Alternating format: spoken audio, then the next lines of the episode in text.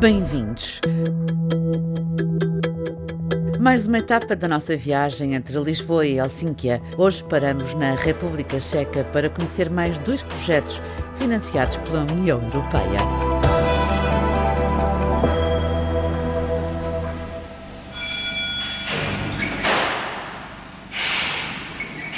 Viajamos até ao norte, rumo à região da Morávia-Silésia, bem encostada às vizinhas Polónia e Eslováquia.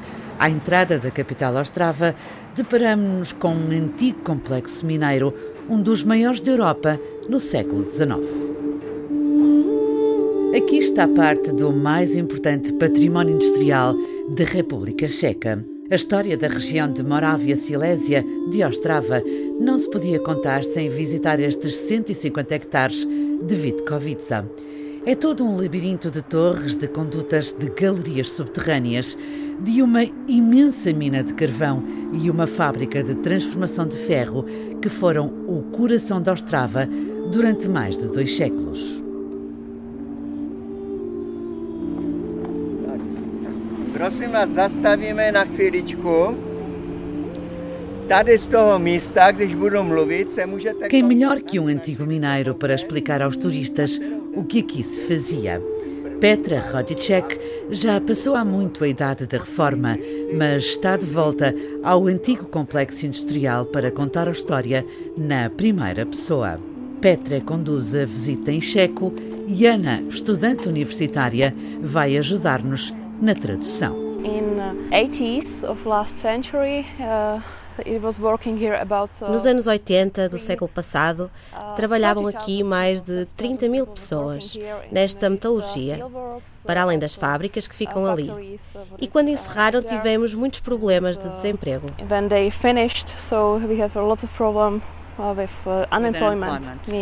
Durante quase três décadas, a gigantesca estrutura da mina e da fábrica ficaram ao abandono, até que uma associação privada avançou com fundos comunitários para a renovação do local.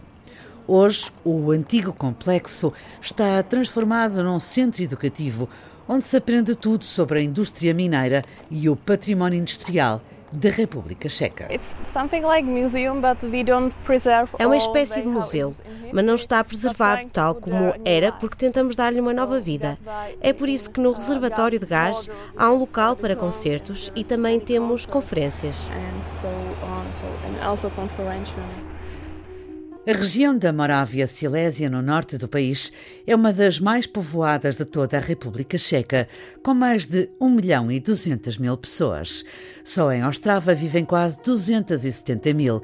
É a terceira maior cidade do país. A taxa de desemprego é aqui o dobro da média da República Checa, que fica abaixo dos 3%. Ostrava recupera a economia com a chegada de várias indústrias, mas enfrenta um sério problema. O preço das rendas das casas é elevado e há milhares de desempregados que vivem em quartos de pensões. O país não tem uma política de habitação social, mas um projeto piloto financiado com 400 mil euros pela União Europeia está aqui a dar os primeiros passos.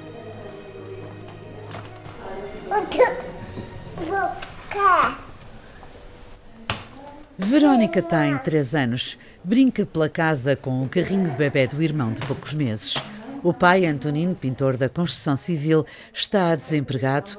A mãe, Catarina, de licença de maternidade. O casal e os dois filhos viviam num apartamento de emergência até terem sido colocados aqui há poucos meses.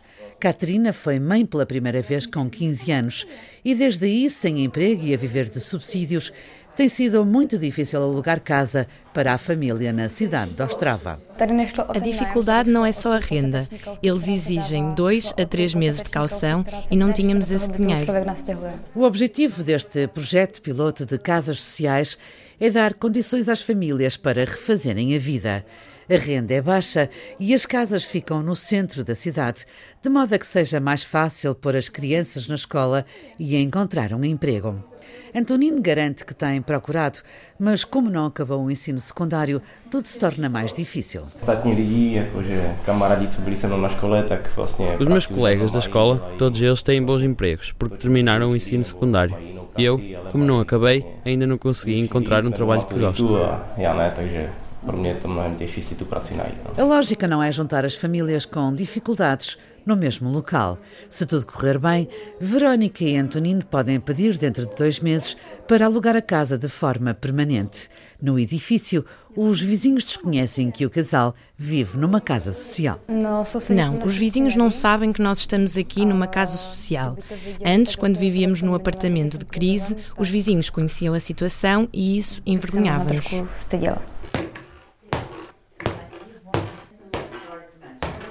Marco treina para ser um pugilista famoso. Tem apenas 10 anos, agora tem um quarto só para ele. Vive com as três irmãs e a mãe numa casa social. Nicola está desempregada e não conseguia pagar os 600 euros da anterior casa. A renda que paga aqui é agora menos de metade. É bom e mais barato. E há a escola para as crianças. Zednek Zikav é o assistente social da Ostrava que concebeu o projeto das casas sociais. Temos crianças no projeto que estão a viver pela primeira vez numa casa. A vida destas crianças tornou-se muito melhor porque as crianças tinham vergonha de viver em quartos baratos de hotel. Agora vivem em casas normais, têm melhores condições e melhores resultados na escola também.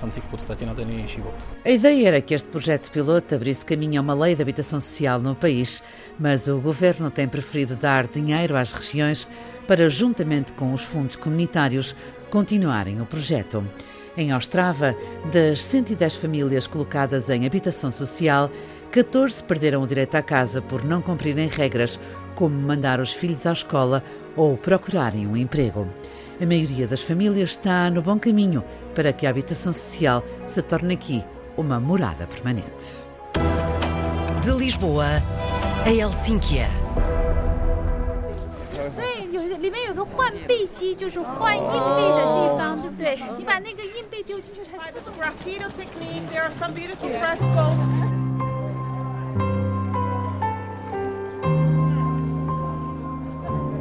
Seguimos viagem para a Boêmia do Sul para visitar uma cidade que parece saída de um conto de fadas. Český Krumlov é uma das joias da coroa checa. A pequena cidade é o segundo destino mais visitado do país. Com o carimbo da Unesco de Património da Humanidade, Krumlov tem no centro histórico uma perfeita mistura entre o barroco e o gótico, a começar pelo castelo com uma incrível torre em tons de rosa e verde. Por onde quer que se circule nesta pequena cidade, lá está a torre, sempre presente e encantadora. Visitamos o mosteiro da cidade, onde foram investidos mais de 12 milhões de euros, repartidos por 10 anos. Este é um programa especial de Páscoa. São crianças de uma escola nas redondezas da cidade e estão a aprender o significado da Páscoa. Por isso, estão a aprender sobre a cruz, sobre a crucificação de Jesus eh, e faz parte do programa Carregar a Cruz. Há património no centro de Krumlov que foi totalmente recuperado com financiamento europeu e que serve não só aos turistas, mas, acima de tudo, a população. Há 15 anos, este mosteiro, o segundo maior edifício da cidade, estava em ruínas. Quando os russos invadiram a República Checa, todos os mosteiros foram encerrados no espaço de dois dias. No de Český Krumlov, perdeu-se quase tudo, como nos conta Katerina a diretora. A maioria das obras de arte foi toda retirada.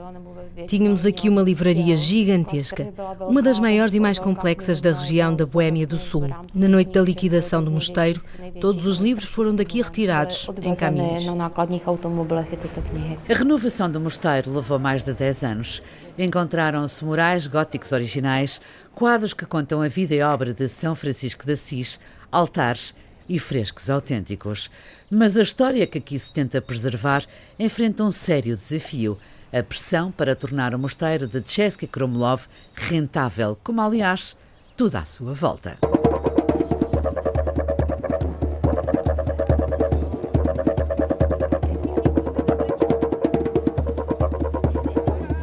A cidade onde viveu a nobreza mais rica e influente do país é um corrupio de turistas, 2 milhões ao ano. Mais de metade da população vive do turismo ou dos negócios gerados pelos turistas, como Marin. Nasceu na Rússia, mas o casamento trouxe-a para a República Checa e para a pequena Chesky Kromlov.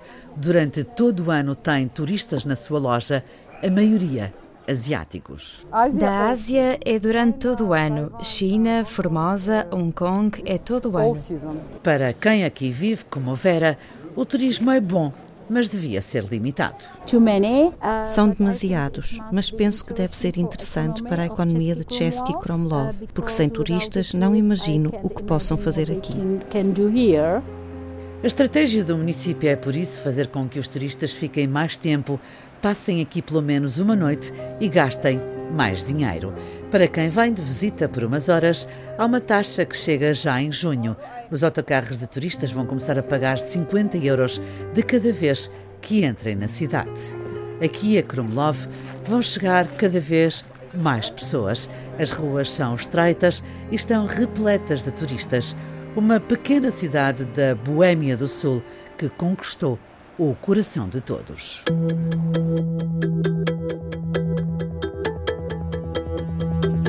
Reportagem de Sandra Sacoto com pós-produção de áudio de Edgar Barbosa.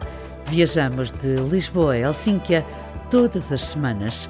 Acompanhe-nos aqui na rádio, nas redes sociais e no nosso site.